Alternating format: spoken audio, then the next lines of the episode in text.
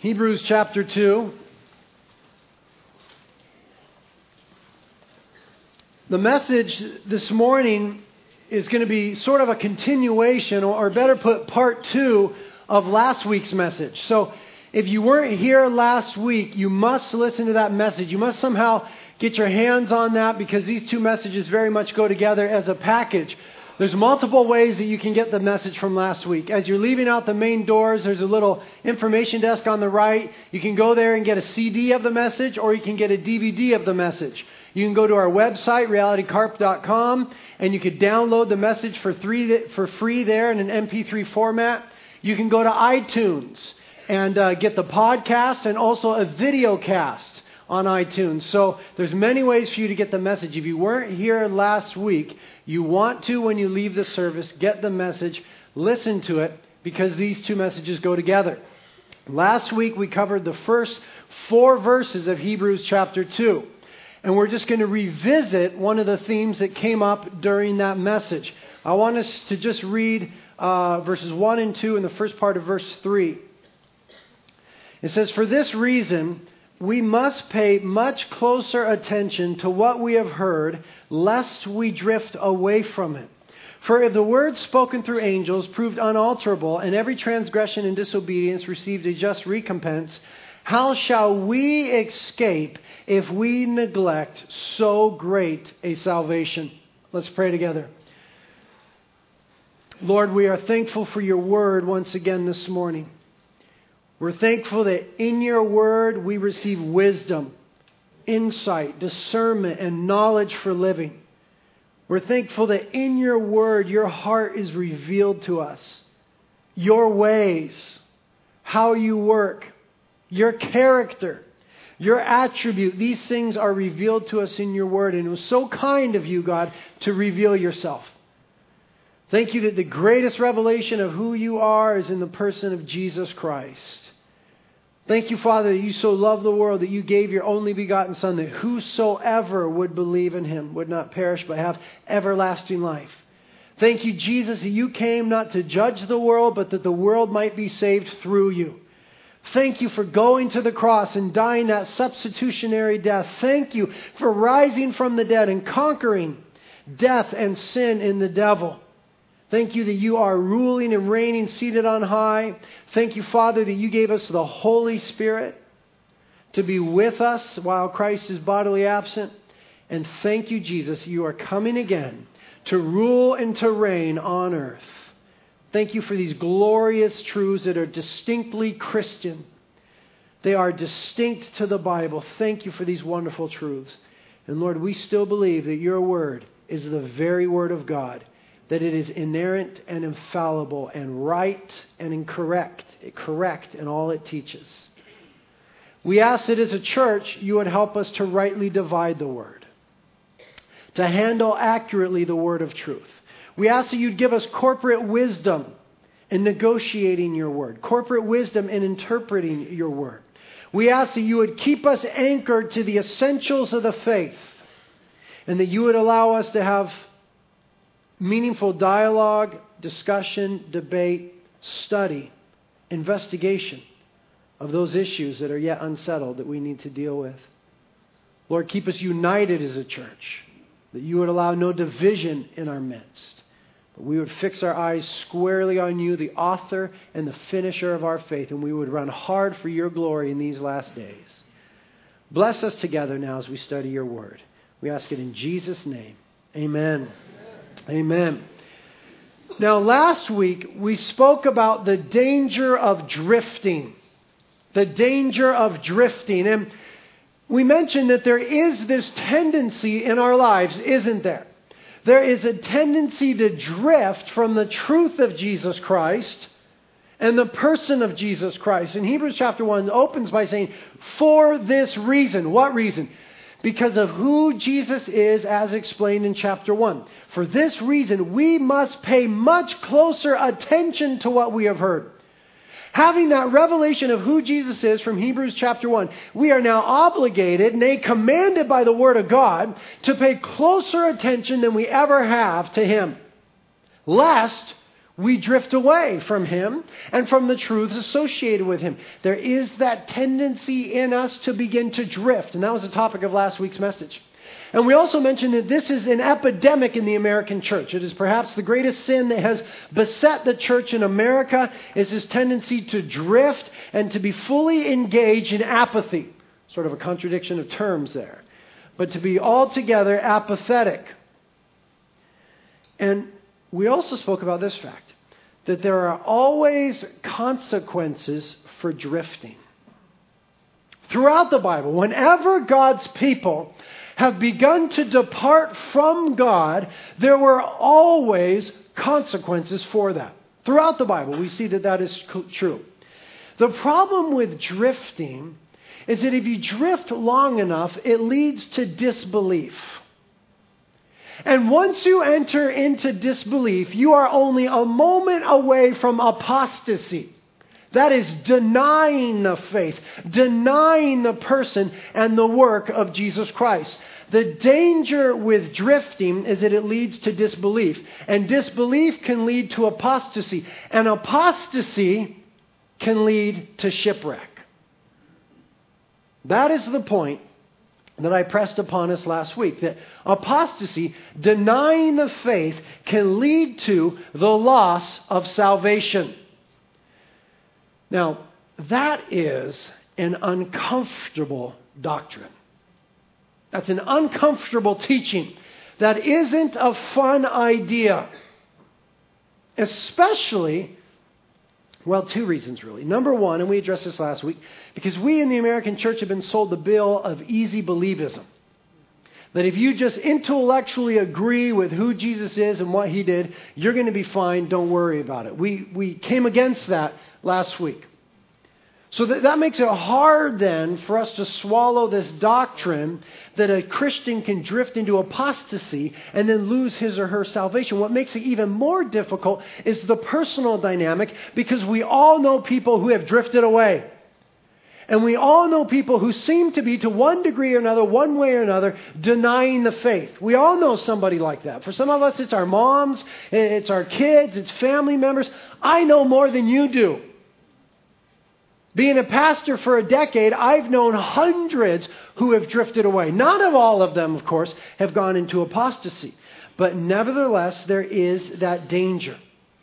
And so, in discussing the consequences of drifting last week, the main part of the message being a warning against drifting, part of that warning being the consequences of drifting, I shared with you that I believe, based on Hebrews 6, and we'll look at it again in a moment, that the Christian can lose their salvation if they go apostate.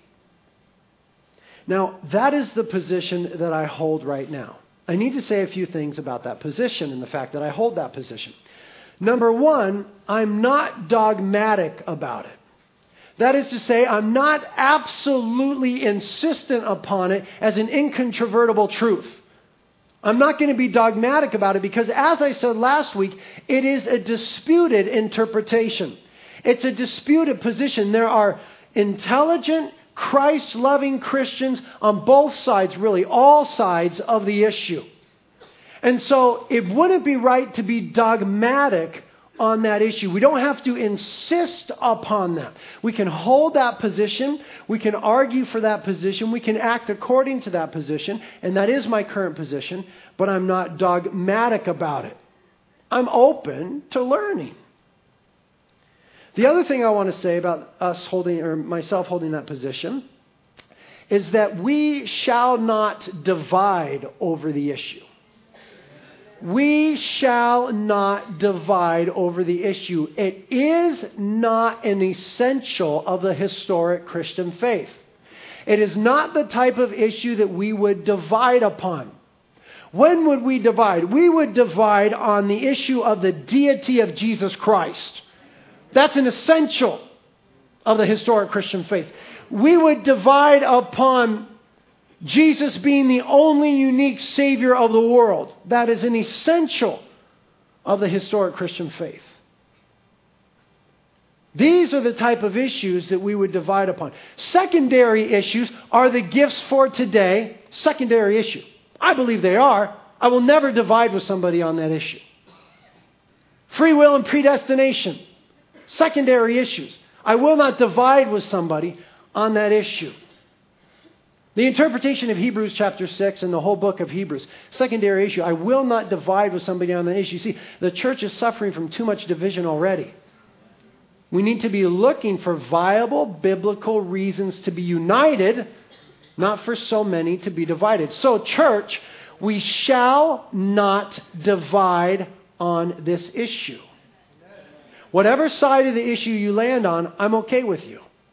I hope that you're okay with me. The third thing that I want to say about the fact that I hold this position is that this has not always been my position. I've changed my mind on whether or not a Christian can lose their salvation. Now, it makes us uncomfortable when our leaders change their mind.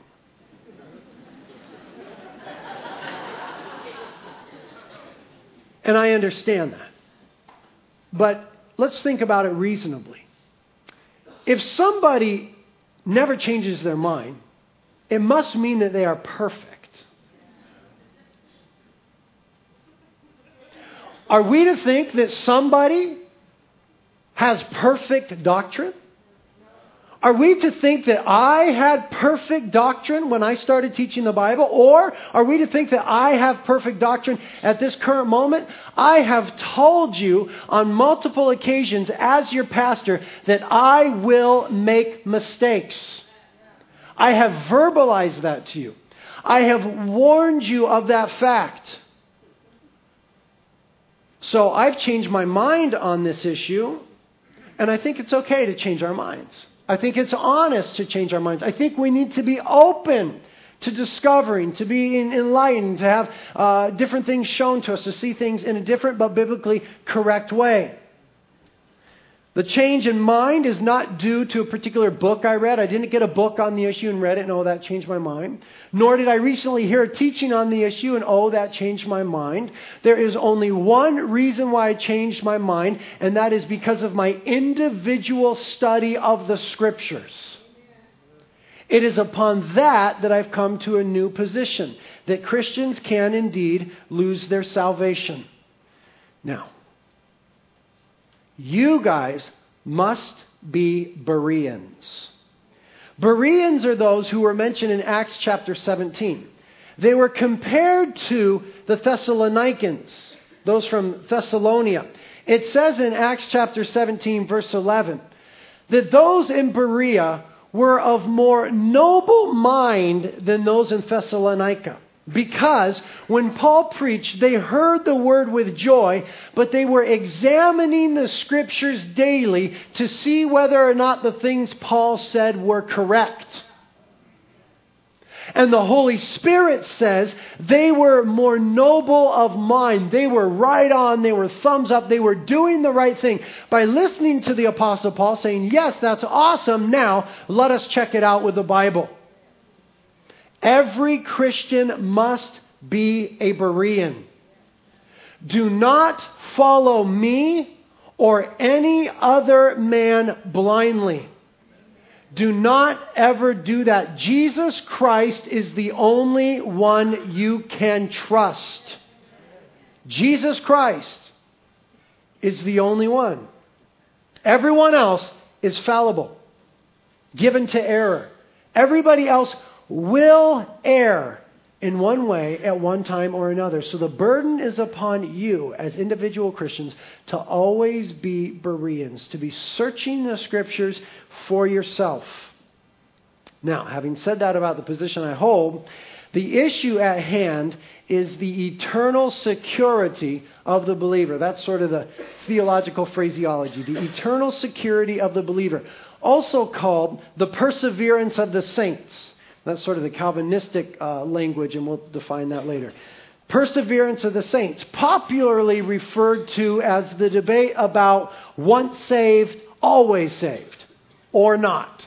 So, eternal security, perseverance of the saints, once saved, always saved, or not. That's the issue at hand. And when we're talking about eternal security, we also need to mention the idea of assurance.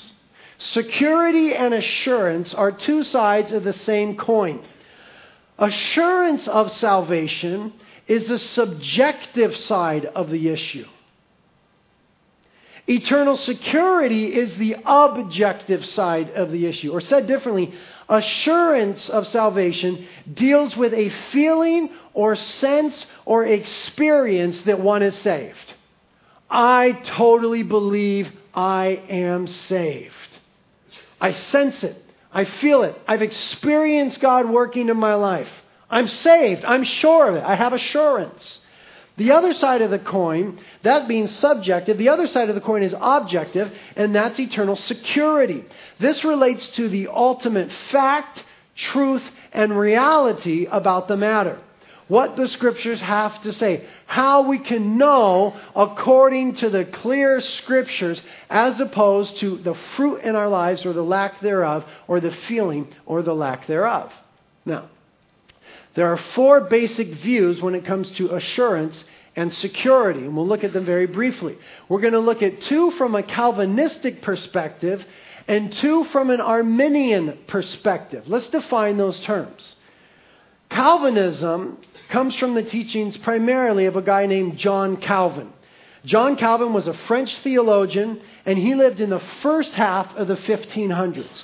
John Calvin French theologian, very influential, living in the first half of the 1500s. In the last half of the 1500s, there was a man whose name was Jacob Arminius. He was a Dutch theologian. Okay, from him, his or from some of his teachings has blossomed the idea or the theological framework of Arminianism. And from John Calvin's teachings has blossomed the idea or the theological framework of Calvinism. Be careful when we say Arminianism, we are not talking about Armenians. That's a landlocked country in Eastern Europe. Okay, we're not talking about Armenians, though they've been influential in Christian history. We're talking about the theological framework that is spawned from the work of Jacob Arminius. Now, Calvinism and Arminianism are broad uh, theological systems. They deal with much more than eternal security, which is a question we're dealing with today. They deal with the very nature of the atonement, the very nature of the work of the cross. For God so loved the world that he gave his only begotten Son, that whosoever should believe. How are we to understand whosoever? Did Jesus die only for those who are elect, or did he die for the sins of every person in the world? These are issues that are dealt with through the theological framework of Calvinism and Arminianism, and they are on opposite ends of the spectrum. But they deal with a whole lot of theological issues. We're just looking at one issue that uh, we can gain some insight from through their teachings. Now, speaking about Calvinism and Arminianism, I am neither, and I loathe both the labels. I am neither, and I loathe both the labels because, in my opinion, neither of them is completely honest to the Scriptures. They're on the extreme ends of a spectrum. I'm neither a Calvinist nor an Arminius, and I don't like the labels, so don't call me either one of them. If you call yourself one, that's fine. Just don't call me one of those. You see, there are points with which I agree with Calvinists and points with which I disagree. There are points with which I agree with Arminianists and points on which I disagree. When it comes to the debate of Arminianism and Calvinism, I am in the middle. I seek to have a balanced view. Now, when I say balance, I do not mean for the sake of balance. I'm not trying to toe the middle line. I'm not trying to unite the factors. I'm not trying to be Switzerland, theologically speaking. That is not what I'm saying. Oh, they're on these extreme ends, and I'm just going to, come on, guys, just all get along, just meet in the middle and compromise. That's not what I'm saying. I seek to be balanced not for balance sake, but because I believe the scriptures present a balanced view of the issues at hand. Okay? So for that reason, I seek to be balanced. For example, predestination and free will. Predestination and free will. They seem to be concepts on either end of the spectrum. Uh, they seem to be at odds with one another. On that issue, as a total aside now, just because I love you guys, I want to recommend a book to you by Norman Geisler called Chosen But Free A Balanced View of Divine Election. If you're wondering about that dichotomy, uh, how do we balance predestination and free will, this is the single best book I could recommend to you. We carry it at our bookstore here. Uh, what's it called again? Oh, yeah. Chosen but Free A Balanced View of Divine Election by Norman Geisler. It's my favorite work on the subject. But getting back to my point now, here's something that he says in that book that relates. Norman Geisler says in that book that on issues such as sovereignty and free will, sovereignty and free will. These issues in the Bible are not always an issue of either or, but are often an issue of both and. In other words, it's not the Bible presents either predestination or free will. It's that the Bible presents predestination and free will. It's not either or, it's both and. And that's exactly what we see in the scriptures. They are both there. Both free will and the sovereignty of God, or better said, predestination. Scriptures teach both, and so there must be some way in which issues like that, that seem to be on opposite ends of the spectrum, there must be some way in which they interact. There must be some way in which they connect. There must be some way in which the concepts are balanced. Because they're both there in the scriptures. Now, I believe that the same is true with the issue of eternal security and a Christian being able to lose their salvation. I believe that the Bible teaches both. And so, what we don't have is a contradiction. What we do have is both and, not either or. So, getting back to the fact that I would share with you four basic views on assurance and security, here they are two from Calvinism, two from Arminianism, then I'll tell you where I land. First, we have strong Calvinism. Strong Calvinism. Strong Calvinists believe in the security of the elect, okay? Once saved, always saved.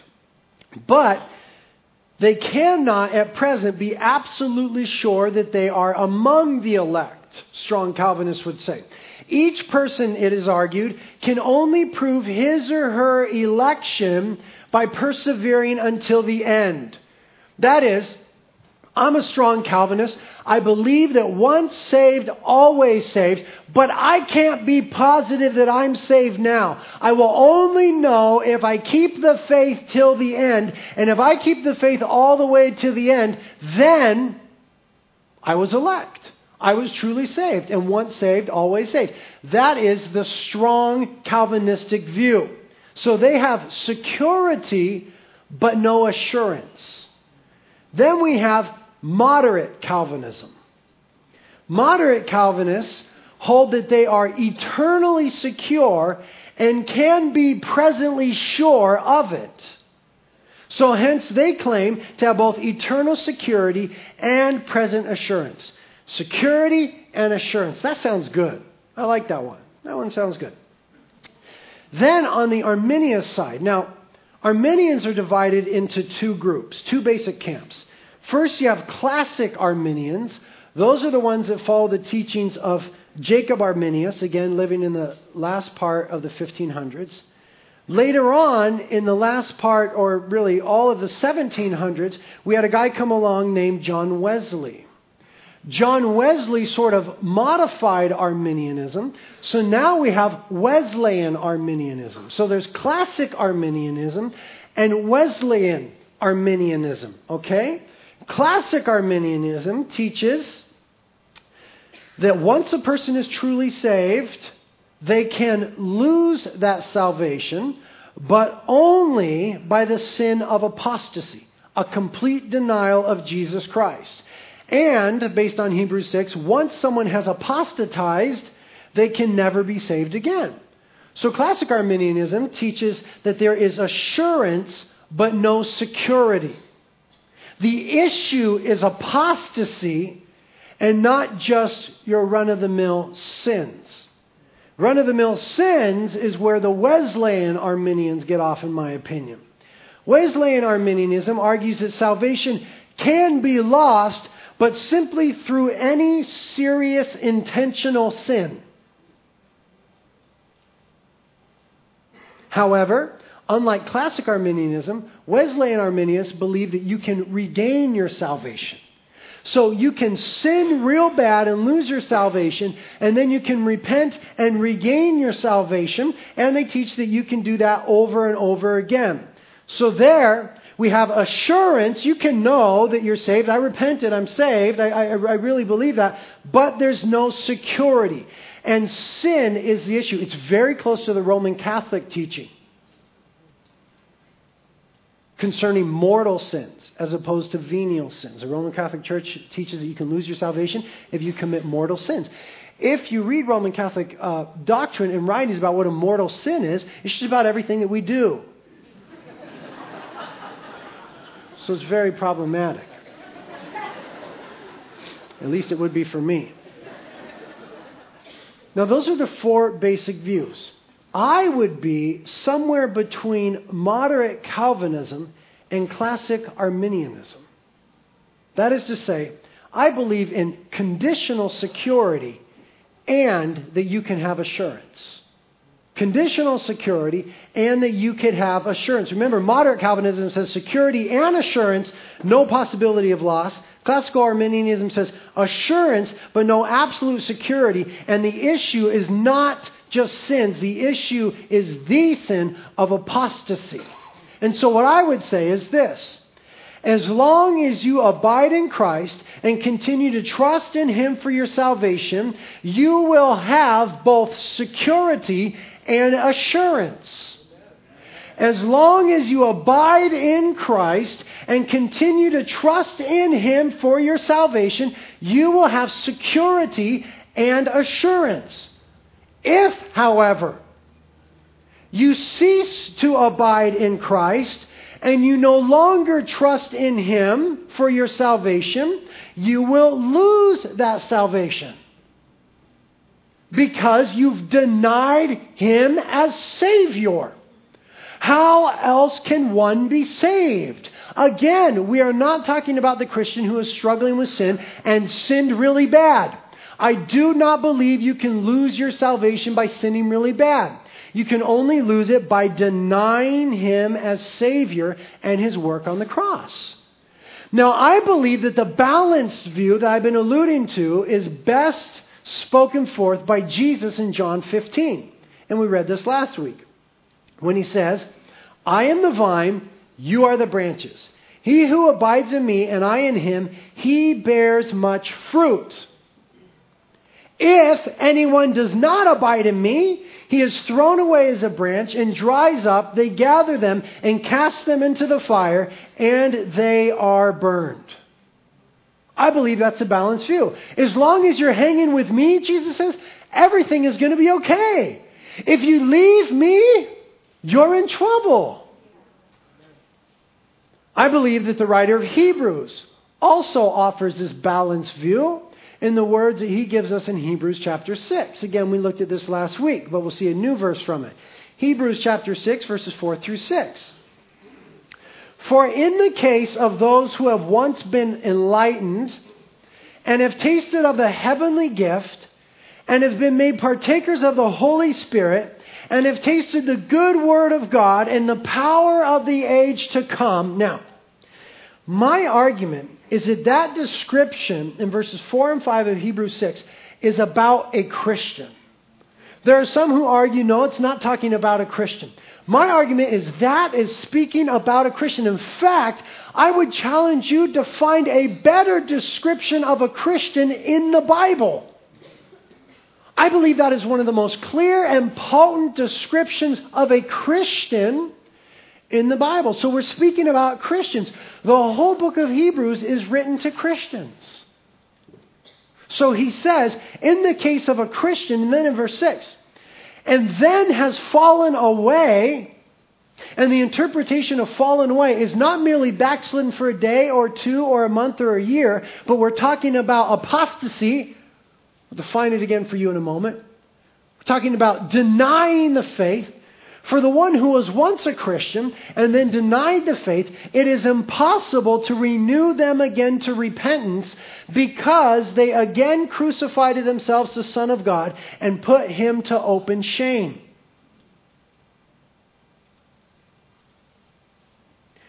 The question comes up what does it mean that it's impossible to restore them to repentance? I'm not sure. It might mean that once they've become a Christian and then they outright deny Jesus Christ, that their hearts are so hard that they're just never going to turn.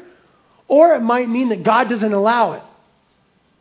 I'm not sure, and we'll get to that in a moment. But the balance comes in verse 9, then, when the author of Hebrews says, But Beloved, we are convinced of better things concerning you and things which accompany salvation, though we are speaking this way.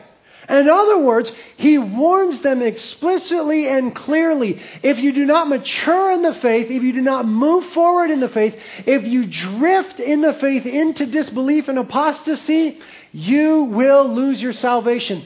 But I have in mind better things for you, things concerning salvation. Stick with Jesus and everything will be okay. I believe that's the exact balance that Jesus struck in John 15. One quote here from a, uh, a good book says this The New Testament authors write out of an experience of the grace of Christ and a firm conviction that they are on their way to a greater inheritance in heaven. At the same time, they write with a concern that they or their readers could apostatize and thus lose what they already have. So long as people are following Christ, they are supremely confident about them. Security and assurance as long as you are sticking with Jesus. Now, let's define a little further what we are and what we are not talking about and some of the thoughts that come to mind. Four considerations here. There is the person that was never saved, but appeared to be and thought they were. There can be no discussion about this. This is very clear. Jesus, in many ways, spoke of the fact that there would be people in the church who were not truly born again, the tares among the wheat counterfeits. This is all throughout the New Testament. Perhaps the most potent description of this, the most frightening one, though, is from Matthew 7. We looked at it last week. We'll read it again. Jesus says, starting in verse 21, Not everyone who says to me, Lord, Lord, will enter the kingdom of heaven, but he who does the will of my Father who is in heaven. Many will say to me on that day, Lord, Lord, did we not prophesy in your name, and in your name cast out demons, and in your name perform miracles? And I will say to them, I never knew you. Depart from me, you who practice lawlessness. I never knew you. Not that I once knew you and you lost it. This is written to those who were never saved. Maybe they thought they were, maybe they were just playing a game, but they were never truly born again. This is a great danger in America once again because the pulpits have soft pedaled the gospel and led us into easy believism. If you'll just raise your hand, if you just fill out the response card, if you card, if you'll just intellectually agree that Jesus is the Savior of the world, then you will always be okay. And that is not the case. Jesus calls us to commitment and discipleship. That was the context of last week's message. I will not belabor it again. But notice what he says. Not everyone who says to me, Lord, Lord, will enter the kingdom of heaven, but he who does the will of my Father who is in heaven. I am tired of seeing people that are living lives totally contrary to the Word of God and the person of Christ, and yet saying to me, But, Pastor, I love the Lord. No. I'm not, uh, no. Jesus said, If you love me, you will obey my commandments. We are not saved by works, we are saved by grace through faith. But we are saved for good works, Ephesians 2:10 says. And Jesus said, "If you love me, you will obey my commandments." I am no longer accepting the person who says, "I love the Lord," but their life is in absolute rebellion to everything he said and taught. You do not love the Lord. According to the words of Jesus. The second issue is the person who is saved but is just struggling with sin. I'm in that club. Are you in that club? Okay, this is a big club. The person who is saved but is struggling with sin sins more than they want to and sins really bad sometimes. I'm in that club. The Bible has to say to us in 1 John 2 1, if anyone sins, and again it's written to Christians, we have an advocate with the Father, Jesus Christ the righteous. He represents us as having won our salvation. He bears the wounds for all of eternity. He ever lives to make intercession for the saints. That means to plead the case of our salvation before God the Father when we falter and we fail in sin. It says in 1 John 1 9 and 10 If we confess our sins, he is faithful and righteous to forgive our sins and to cleanse us of all unrighteousness. If we say that we have not sinned, we make him a liar and his word is not in us. You see, it is expected in the New Testament that the Christian will still sin. We are still dealing with the sin nature until we go to be with Jesus. Salvation includes this. It's in three tenses, our salvation. It's in the past tense, and that we have been saved from the penalty of sin. It's in the present tense, and that we are daily being saved from the power of sin. And it is in the future tense that we will be saved from the presence of sin. But until we are saved from the presence of sin and in glory with Christ, we will still deal with the sin nature that has been defeated but is still unfortunately present in fallen humanity. Paul spoke about it in Romans 7. I know the right thing to do, I keep doing the wrong thing. Darn it, who's going to save me? Thanks be to God through Christ Jesus. See, it's expected in the New Testament that the Christian is going to sin, hopefully less and less as life progresses. There must be fruit. There must be transformation. If there's no change in your life, as I said last week, you have no reason to believe that you've been born again by the Spirit of God. Don't expect you to be perfect. Don't expect you to change overnight. But there must be fruit, evidence that Jesus is in our lives. When we blow it, there is forgiveness for every sin. That is salvation. That is the gospel. We cannot negotiate on that. That is salvation. That is the gospel. There is forgiveness. And the New Testament has abundant comfort and reassurance for the Christian who sincerely loves the Lord, wants to follow the Lord, confesses and believes, puts the weight of himself on the fact that Jesus is Lord and Savior, but fails. Look in Hebrews uh, chapter 4, for example.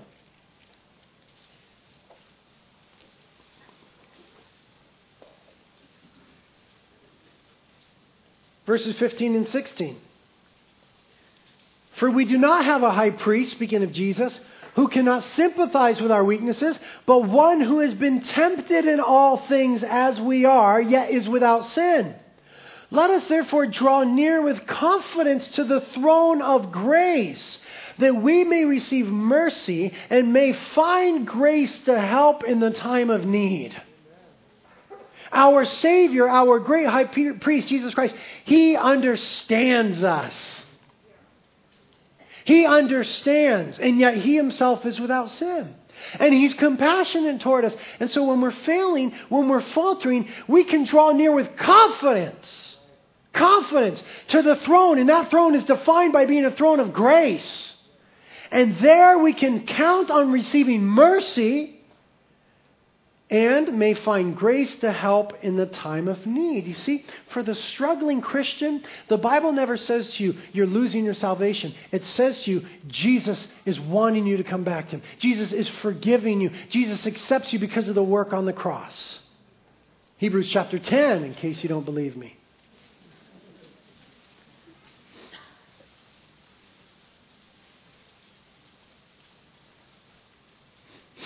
Hebrews chapter 10, starting at verse 14, speaking of Jesus. For by one offering he has perfected for all time those who are sanctified. And the Holy Spirit also bears witness to us. For after saying, This is a covenant that I will make with them, after those days, says the Lord, I will put my laws upon their heart, and upon their mind I will write them, he says. And their sins and their lawless deeds I will remember no more. Now, where there is forgiveness of these things, there's no longer any offering for sin. Since, therefore, brethren, we have confidence to enter the holy place by the blood of Jesus, by a new and living way which he inaugurated for us through the veil that is his flesh, and since we have a great priest over the house of God, let us draw near with a sincere heart in full assurance of faith having our hearts sprinkled clean from an evil conscience and our bodies washed with pure water. You see, to the Christian who's like me, that sins more than he wants to, the Lord says, Come on. I paid the price for that sin. I'll remember it no more. Come to me. So we have the person who was never saved, but pretended to be or appeared to be. Make sure you're not in that camp. We have the person who is saved but struggling with sin. Welcome to that camp.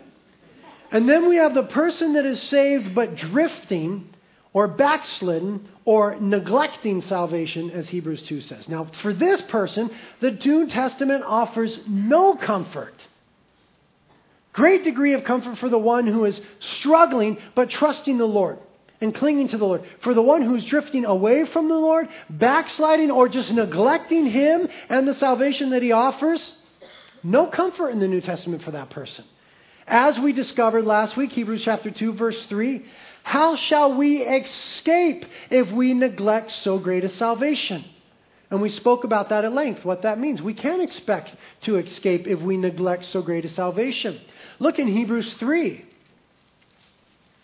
Just a few pages back, Hebrews 3. Starting in verse 12. Hebrews 3:12 Take care brethren lest there should be in any one of you an evil unbelieving heart and falling away from the living God. But encourage one another day after day, as long as it is still called today, lest any one of you be hardened by the deceitfulness of sin. For we have become partakers of Christ if we hold fast the beginning of our assurance, firm until the end. So, what the New Testament does with a person who is backsliding or slidden or drifting slowly. Remember, the problem with drifting is it's almost indiscernible. What the New Testament does with that person is sternly warn them and beckon them to come back. Stern warnings. Now, the fourth camp, then, is the extrapolation of the third, and that is the person that was saved, was truly saved at one time, but has become apostate and so has lost their salvation. And that's what I believe Hebrews chapter 6, verses 4 through 6 is speaking about. I'll read it one more time. For in the case of those who have once been enlightened and have tasted of the heavenly gift and have been made partakers of the Holy Spirit and have tasted the good word of God and the power of the age to come and then have fallen away, it is impossible to renew them again to repentance since they again crucify to themselves the Son of God and put him to open shame. So the question then is, what does it mean to be apostate? Because we're not talking about merely drifting. We're not talking about just backsliding for a season. We're talking about going apostate. What does that mean? An apostate is a person who has renounced or denied Jesus Christ as his or her Lord and Savior. Renounced denied Jesus Christ as his or her Lord and Savior.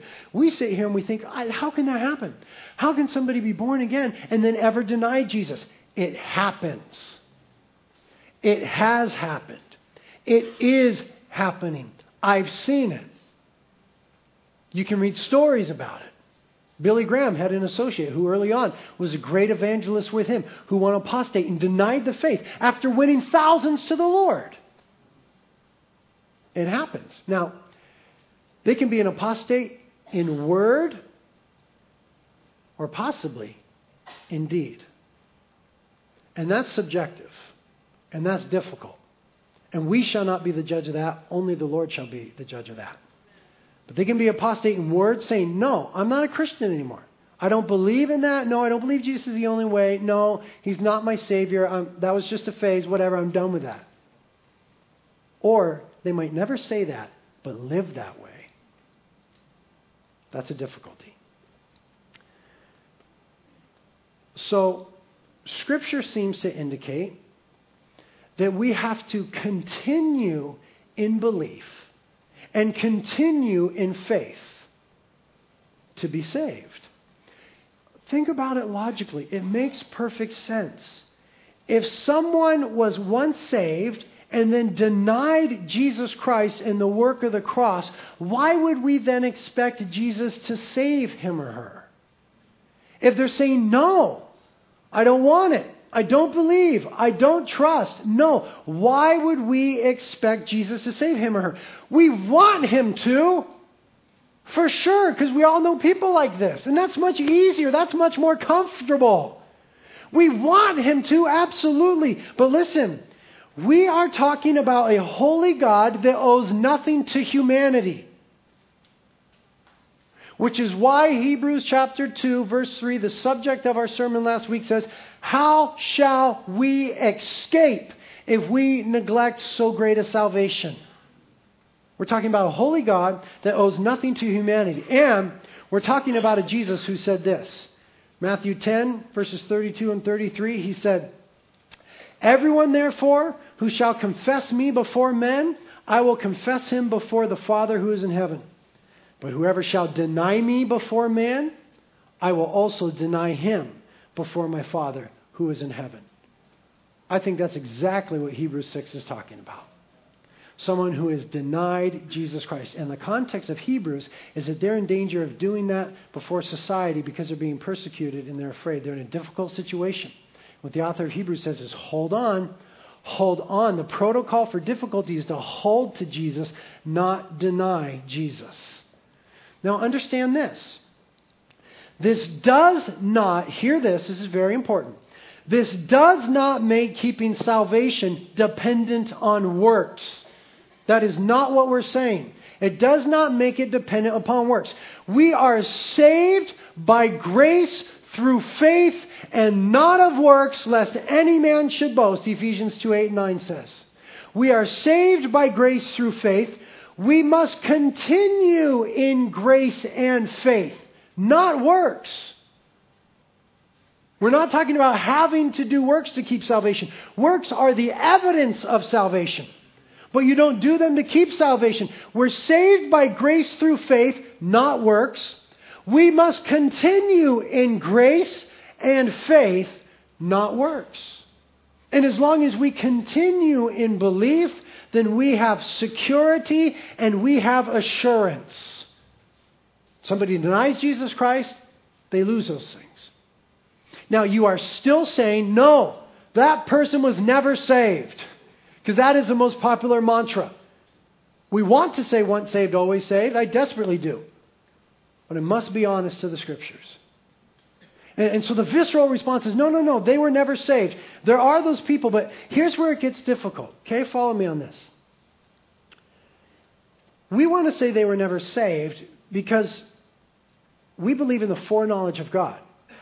At least this church does. We believe that God knows everything, both actual and possible. Okay, not everybody believes that in modern Christendom. We do. And so it, it would seem to us then that if God saved somebody, if they were going to go apostate, in his foreknowledge, he must have known that. So it would seem that he made a mistake. Or possibly that he was deceived. On that very point, Gleason Archer, who's a great defender of the faith, whom I respect very much, and I have his book, says God is never satisfied with counterfeits. He only accepts the real thing. He can never be deceived. Even by the most pious poses, he reads our hearts. Therefore, he would argue that there's no way that somebody could be saved and later on deny Jesus Christ. The Lord would have known that in the beginning and never saved that person. That does seem logical. But is not that exactly what happened in the Garden of Eden? Are we to think that the Lord didn't know that humanity would fall? Did he miss that in his foreknowledge? Did he make a mistake? No! He did not make a mistake, nor did he miss that in his foreknowledge. He made them, and he loved them, all the while knowing that they would reject him. Why did he do that? Oh, brother, that's another sermon. I haven't actually figured that sermon out yet, but it's another one. He wasn't deceived. He made them with the capacity to walk away. And in his foreknowledge, he knew they would, and they did. And God did it anyway. So, in my humble opinion, according to my studies, not influenced by anybody else, I believe that the scriptures indicate that one can be truly saved and then cease to believe and so lose their salvation. And I think that the Bible says all over the place that we have to continue in a state of belief. Look, look what 1 Corinthians 15, 1 and 2 says. I have all these on the PowerPoint, the, the ones that aren't in Hebrews. It says, Paul writing, Now I make known to you, brethren, the gospel which I preached to you, which also you received, in which also you stand. He's talking about saved Christians, by which you are saved, if you hold fast the word which I preached to you unless you believed in vain. Which seem to indicate that we need to continue in belief. I mean, duh. Of course we have to continue in belief. Colossians 1 21 through 23. And although you were formerly alienated and hostile in mind and engaged in evil deeds, non believer, yet he has now reconciled you in his fleshly body through death, believer in order to present you before Him holy and blameless and beyond reproach, saved.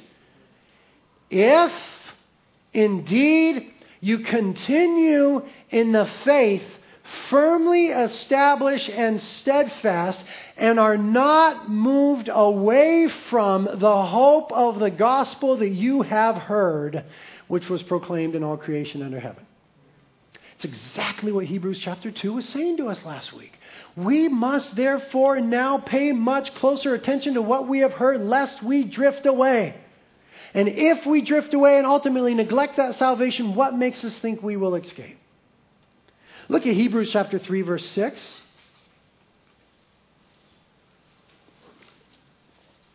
Hebrews 3 6 says, Christ was faithful as a son over his house, whose house we are, if we hold fast our confidence and the boast of our hope firm until the end. You must continue in belief and in faith. Same thing in Hebrews chapter 3 verse 14.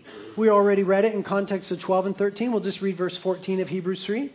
For we have become partakers of Christ if we hold fast the beginning of our assurance firm until the end.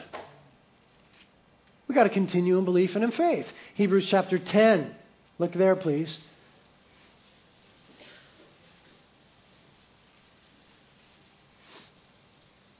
Hebrews chapter 10, verse 35. Therefore, do not throw away your confidence, which has great reward. You have need of endurance, so that when you have done the will of God, you may receive what was promised. For yet in a very little while, he who is coming will come and will not delay. But my righteous one shall live by faith. Continue in faith. And if he shrinks back, my soul has no pleasure in him. Shrink back, drift, apostatize. But we are not of those who shrink back to destruction, destruction, but of those who have faith to the preserving of the soul. It seems clear to me that we've got to continue in faith. Last one that we'll turn to Revelation chapter 3. Revelation chapter 3. Go ahead and later on read the first three chapters of Revelation. and see all the times where we are told that we have to continue in faith, where we have to persevere, where we have to hold fast our confidence. Read that later on. We'll just look at one little vignette. Revelation chapter 3, starting in verse 1. Jesus speaking to the church in Sardis. And to the angel of the church in Sardis, write He who has the seven spirits of God and the seven stars says this I know your deeds, that you have a name, that you are alive, but you are dead. Wake up and strengthen the things that remain, which were about to die. Sounds like a church that has been drifting. For I have not found your deeds completed in the sight of my God. Remember, therefore, what you have received and heard, and keep it. Remember what you have heard, just like Hebrews. And keep it, and repent. If, therefore, if you do not awake, I will come like a thief and you will not know at which hour I will come upon you. But you have a few people in Sardis who have not soiled their garments, and they will walk with me in white, for they are worthy. Verse 5, look. He who overcomes, continues in faith and in belief, shall thus be clothed in white garments, and I will not erase his name from the book of life. And I will confess his name before my Father and before his angels. Why would Jesus say that he will confess their name before the Father unless there was not the chance that he might deny their name before the Father, according to what he said in Matthew 10 32 and 33? Why would he say, I'm not going to blot your name out of the book of life unless it was possible to have your name blotted out of the book of life?